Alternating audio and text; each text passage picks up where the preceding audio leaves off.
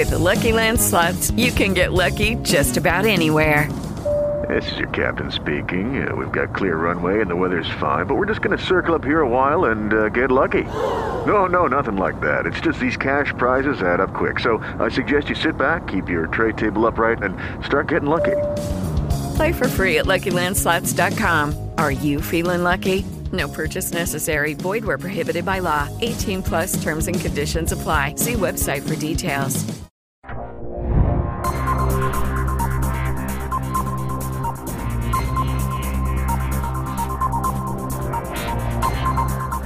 Olá, bem-vindas e bem-vindos. Se você mora no Brasil, bem-vinda e bem-vindo. Você conhece essa birosca em que a gente vive. E o Birosca News de hoje é um episódio extremamente especial, que a gente vai contar aqui com a presença do professor Tiago Teixeira. Eu fiz aqui um resuminho do currículo dele, só para aqueles que ainda não conhecem. O Tiago ele é professor no Departamento de Filosofia da PUC Minas uh, e professor da plataforma Feminismos Plurais. Ele é mestre pelo, pela FAGE, é, doutorando em Ciências Sociais pela PUC Minas. E ele é autor, de, na verdade, de vários livros, de vários cursos, mas eu selecionei aqui algumas questões, né? O Decolonizar Valores, Ética e Diferença.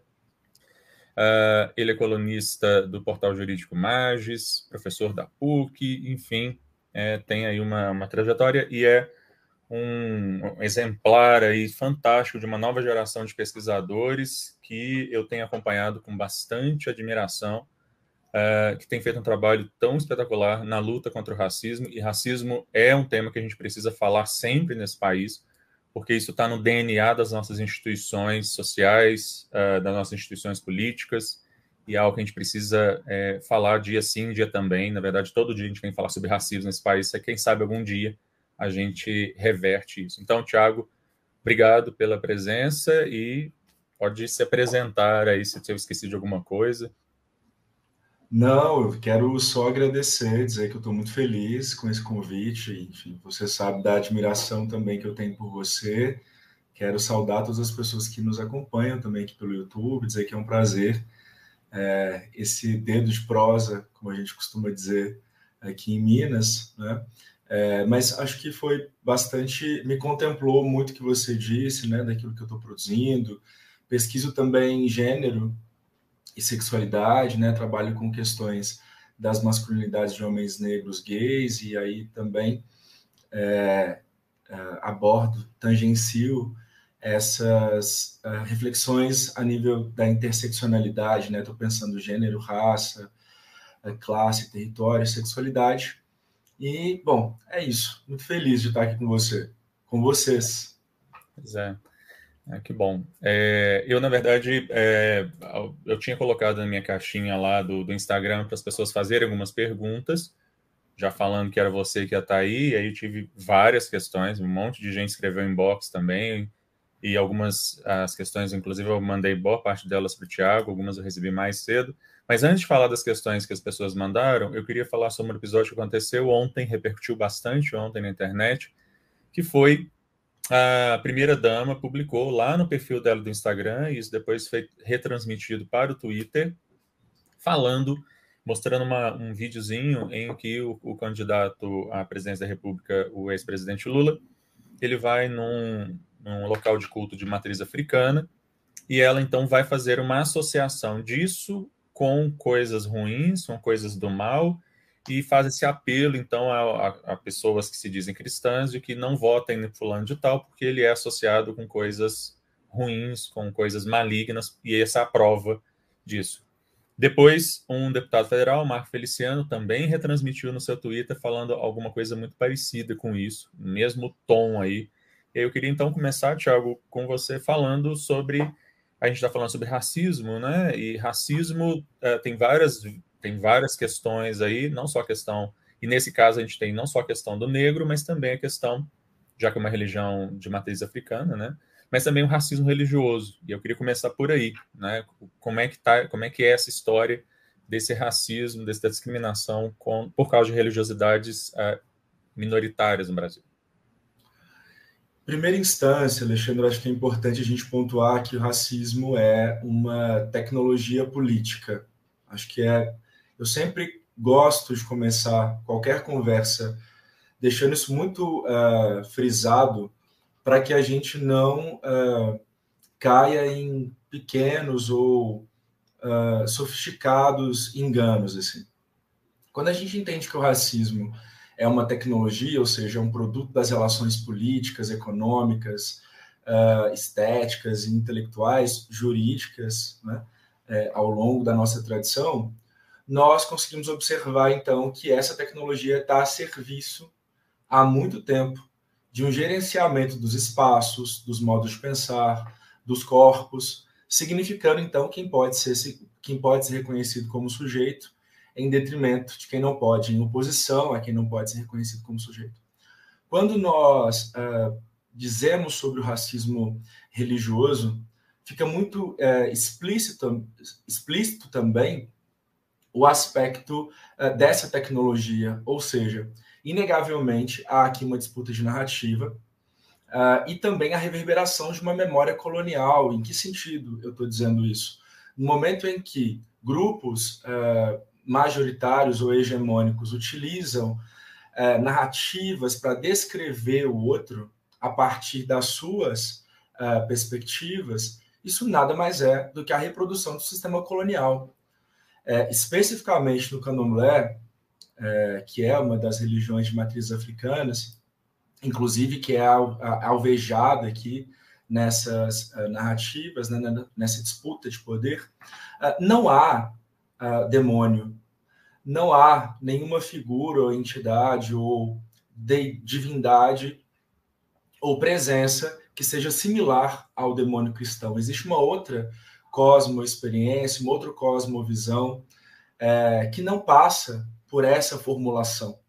No momento em que a gente percebe a manutenção de uma narrativa que aloca as religiões de matrizes africanas nesse lugar é, da injúria ou é, do mal, ou nesse maniqueísmo, né, assim, que acabou virando uma ferramenta política também, essa disputa entre o bem e o mal, no final das contas, nós uh, estamos diante dessa tecnologia, mais uma vez, né, que a partir dos seus instrumentos, e aí vale a pena dizer também que esses instrumentos são marcados por uma incivilidade, por uma imoralidade, no momento em que não se ocupam em nenhuma, nenhuma medida de reconhecer com honestidade e profundidade o outro, mas se beneficia dessa articulação de dizer o outro a partir dos seus parâmetros e, consequentemente, também esse dizer sobre o outro revela uma tutela, um controle, uma, um apreço por essa,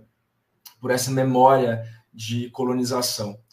No que diz respeito a esse cenário das violências e do racismo pavimentando essa oposição entre discursos religiosos, fica muito claro o quanto a gente precisa discutir sobre laicidade é, e que laicidade não pode ser um conceito esvaziado em um Estado democrático de direito. Sobretudo, um Estado democrático ou em uma atmosfera de democracia que refuta uma, uma memória, uma história, ah, uma composição política que foi forjada no processo de colonização. Então, hoje, mais do que nunca, eu percebo a urgência da gente discutir laicidade, racismo estrutural, uh, as composições modernas de democracia, que são muito restritivas, é, para que a gente avance, de fato, na construção de uma realidade antirracista e antidiscriminatória de modo geral. Sim. É, essa questão religiosa, para mim, é muito cara, porque já já conversou sobre isso, né? Eu venho de uma tradição cristã, minha família toda e tal, tal, tal, e eu ouvia muito esses discursos serem falados dentro de igrejas, né, com relação a pessoas praticantes de religião de matriz africana. E para muitas pessoas que estão em igrejas cristãs, elas não per conseguem perceber o quanto que isso é, na verdade, reprodução de padrões racistas, de um, de uma, de um preconceito justamente contra o diferente, né? Aquele que é não só diferente, mas considerado inferior, né? E, portanto, maligno e relacionado com bruxaria, alguma coisa assim.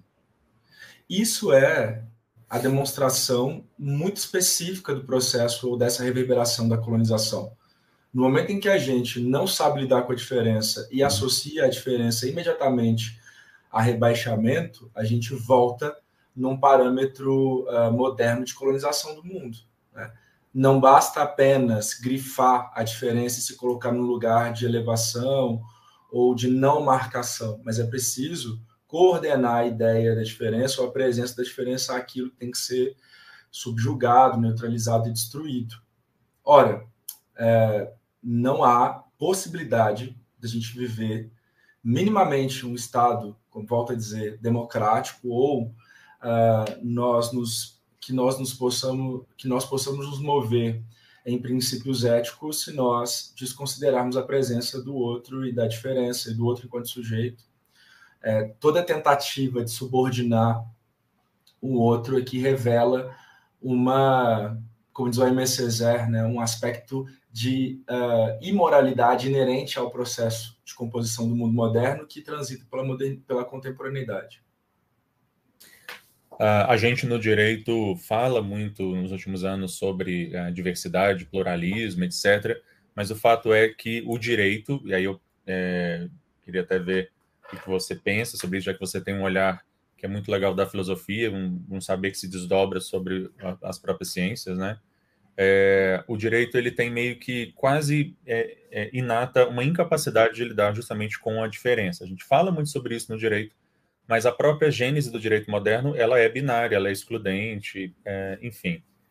É, você falou sobre racismo estrutural. Né? O direito sanciona o racismo e a gente sabe muito bem da pouquíssima efetividade uh, dessas normas. E, e aí, juntando as duas coisas, me parece que tem muito a ver, inclusive, com a própria gênese do direito, que é branco, europeu, ocidental, etc.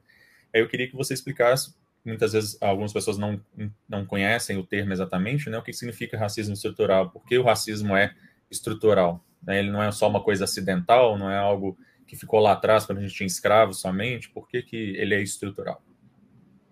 Bom, quando nós tratamos dessa categoria, né, da estrutura, é, muito pontualmente a gente está dizendo de como que esse valor de oposição e de rebaixamento foi alguma coisa construída de forma técnica, e aqui, de fato, o direito, enquanto ciência, enquanto discurso, enquanto técnica de poder, é, nutriu essa oposição binária e, ao mesmo tempo, subordinada entre os sujeitos, é, da mesma forma que a própria filosofia, é, o discurso moral, o discurso moral religioso, o discurso médico-científico, cada discurso aqui dadas as suas uh, proporções e também, claro que dentro de um aspecto temporal, mas todos esses elementos, a própria comunicação, a publicidade, né, enfim, é, nós estamos tratando de um sistema que foi gerenciado e ainda é gerenciado para construir uma imagem uh, da população negra dentro de um quadro de rebaixamento. Porque o que se entende aqui é que toda, à medida que se retroalimenta esse enquadramento de rebaixamento, toda a precarização da população negra, toda a, todo o limite, né, toda a perda de agência e potencialidade política será justificada. Então, pensar o racismo enquanto uma estrutura é entender como que ele é um projeto ideologicamente fabricado. E ideologia é um conceito uh, bastante caro para nós, né, porque nós vamos identificar a ideologia como um projeto que constrói formas de existir, de coexistir, de interpretar o mundo e de interpretar a nós mesmos e as nossas relações. Portanto, pensar o racismo estrutural como uma estrutura, entender como que esse valor imoral, né, assim, esse valor de violência de discriminação, teceu é, as nossas relações uh, solidificou as instituições no Brasil, é, parametrizou os nossos olhares, o modo com que a gente produz arte, cinema, propaganda, conhecimento, né? Uma vez que a gente percebe. Judy was boring. Hello. Then Judy discovered ChumbaCasino.com. It's my little escape. Now Judy's the life of the party. Oh baby, Mama's bringing home the bacon. Whoa, take it easy, Judy. The Chumba life is for everybody. So go to ChumbaCasino.com and play over 100 casino style games. Join today and play for free for your chance to redeem some serious prizes. Ch-ch-chumba. ChumbaCasino.com. No purchase necessary. Void where prohibited by law. 18 plus terms and conditions apply. See website for details. a, a manutenção dos modelos discursivos que retiram a intelectualidade, a ciência, a presença política de sujeitos negros. Então, pensar o racismo ou enquanto uma estrutura é identificar como que socialmente, economicamente e institucionalmente esse valor da subordinação da população negra deu sustentação às nossas experiências. O professor Silvio Almeida, que é autor do livro Racismo Estrutural, um dos títulos da coleção Femininos Plurais, faz essa análise pensando essa relação entre o racismo e a ideologia, o racismo enquanto discurso de poder. E ele também faz aqui uma descrição que eu acho bastante interessante. Né? Uh, é possível que nós observa, observemos o racismo uh, nas relações intersubjetivas, é possível que nós também possamos observar o racismo nas instituições, mas esses fenômenos da vida cotidiana, na verdade, revelam alguma coisa que uh, pavimenta as nossas relações. Então, e da mesma forma é, que é possível observar essa estrutura, nós precisamos também avançar. Não dá para discutir racismo levando em consideração as situações, uh, as relações intersubjetivas ou patologizando a conduta de alguém que é violento ou discriminatório, né? Porque o professor Silva até diz isso. No momento em que nós patologizamos a ação do sujeito racista, você diz que, a, que aquele sujeito apenas está é, não está em concordância com a realidade, né? Que toda a realidade material, valorativa, simbólica está muito alinhada, né? Então a gente uh, turva a nossa percepção para identificar o racismo como um sistema, assim como a gente observa as instituições, né? No momento em que a gente uh, compreende o quanto sujeitos negros uh, são negligenciados nas instituições, é, isso aqui não pode ser visto como algo acidental, né? como algo que não tem nenhuma razão de ser, ao contrário. Né? A razão de ser dessa negligência, que não é acidental, é a própria intencionalidade do racismo enquanto uma tecnologia, enquanto uma engrenagem de poder que uh, mantém um modo de pensar e de administrar os sujeitos nas experiências sociais. É, infelizmente, o, o, direito faz isso, né? Ele fulaniza o problema, né? Ele, ele trata o problema de um ponto de vista é, individual e daí, então, na verdade, é aquela pessoa que é uma exceção, ela que é um ponto fora da curva, quando, na verdade, a questão ela é bem maior. É. Bom, é, eu tenho aqui algumas questões que foram trazidas pelo pessoal, então deixa eu falar aqui antes que eu me empolgue e acabe não falando. Uma das questões que foram é, faladas pelo pessoal, é, e eu estou traduzindo aqui usando o termo do Adilson, que é um, um, amigo que a gente tem em comum, né? É a ideia de racismo recreativo. Eu queria que você falasse um pouco sobre essa questão do racismo recreativo. E eu sempre falo, eu falo muito com meus alunos, na, quando eu vou falar sobre a questão do racismo na aula de direito constitucional, Lembrando lá que lá nos anos 80 a gente tinha uns programas de humor na TV que é, eles jamais passariam hoje em dia. As coisas que eram faladas ali, não só contra mulheres, mas contra negros, LGBT, etc., eram coisas pavorosas, né? Você fazer piada com ah, grupos que são é, discriminados. Né? Eu queria que você falasse um pouquinho sobre essa ideia aí do racismo recreativo. Bom, primeiro deixo um abraço para o Adilson, que é um querido, como você disse, um amigo em comum, uh, uma das, das grandes é, intelectualidades também, né? Dos grandes pensadores que nós temos no Brasil hoje. Uh, algo que é relevante de dizer é que a recreação aqui é um discurso, é um, mod, um modus operandi, é um método Uh, por isso que, às vezes, as pessoas acham que quando nós denunciamos o racismo recreativo, nós nos colocamos contra uh, o humor, por exemplo. Né? É, e é muito interessante como que a branquitude, esses sistemas discriminatórios, embaralham um pouco a nossa, as nossas denúncias né? para tentar desarticular aquilo que a gente está dizendo.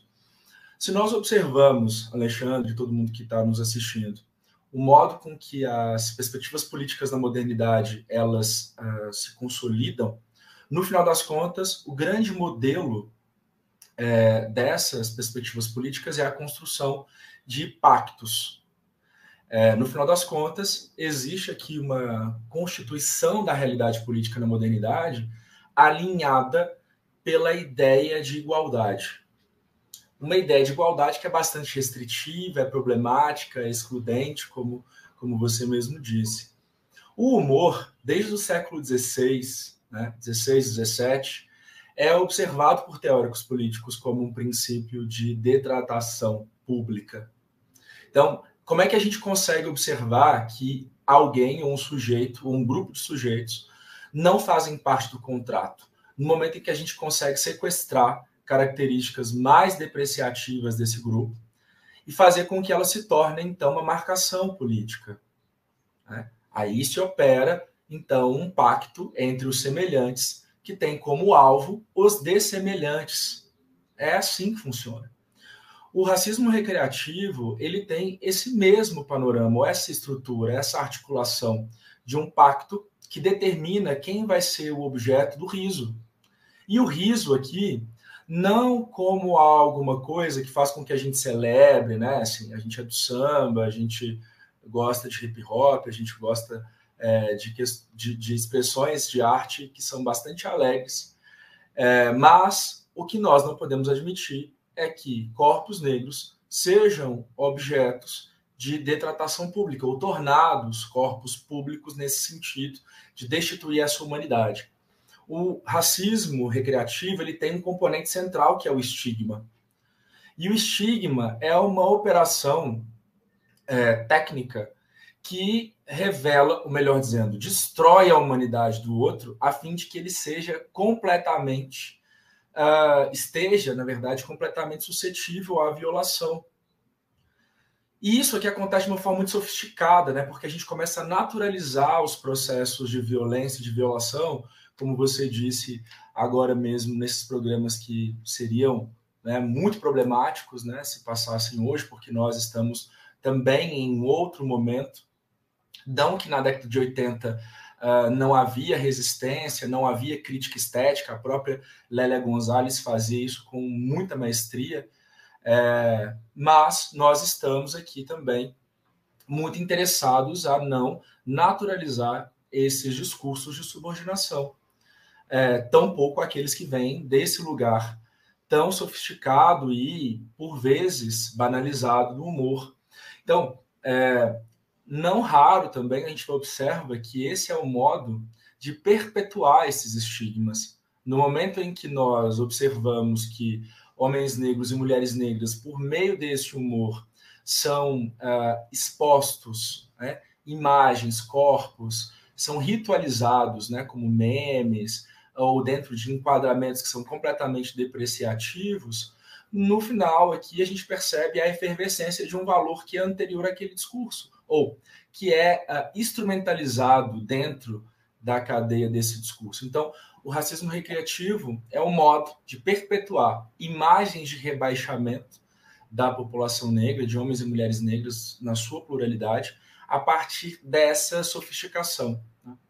Você acaba retroalimentando, né? E o problema às vezes não é só aquele evento, aquele, aquele sketch, aquele humor, aquele programa mas a retroalimentação de algo que é muito mais profundo e que é, só cresce por causa disso, justamente. Né?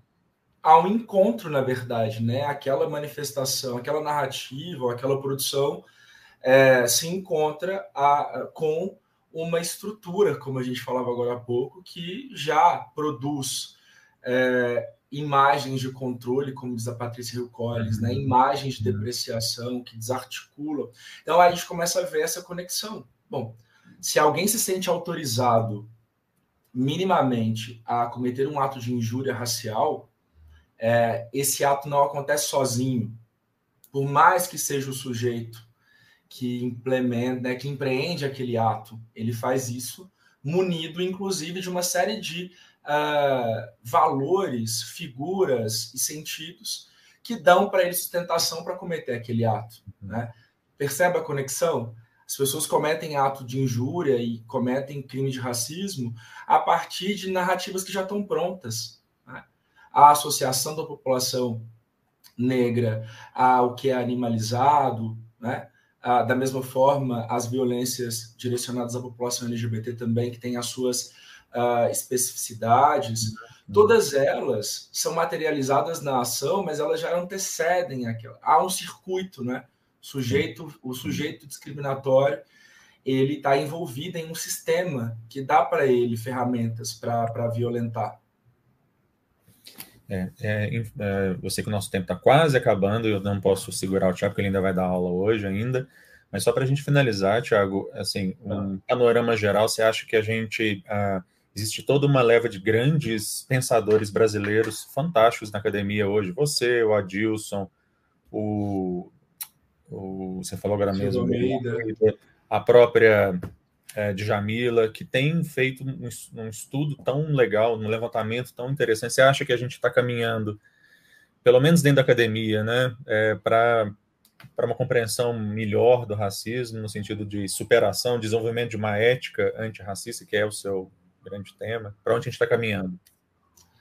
Bom, eu pesquiso ética, então, assim, vou dizer que a minha perspectiva é sempre otimista né? porque não há produção de qualquer caminho ético que não tenha o desejo, pelo menos a intenção de que as coisas mudem para melhor. É, mas isso não quer dizer também que a gente não tenha muita consciência concreta de como as coisas funcionam, se gerenciam, até mesmo para que nós não sejamos reconhecidos e reconhecidas dentro desses espaços. Né? Então, de produção de conhecimento, de disputa de narrativa, né, disputa epistemológica, política e tudo mais.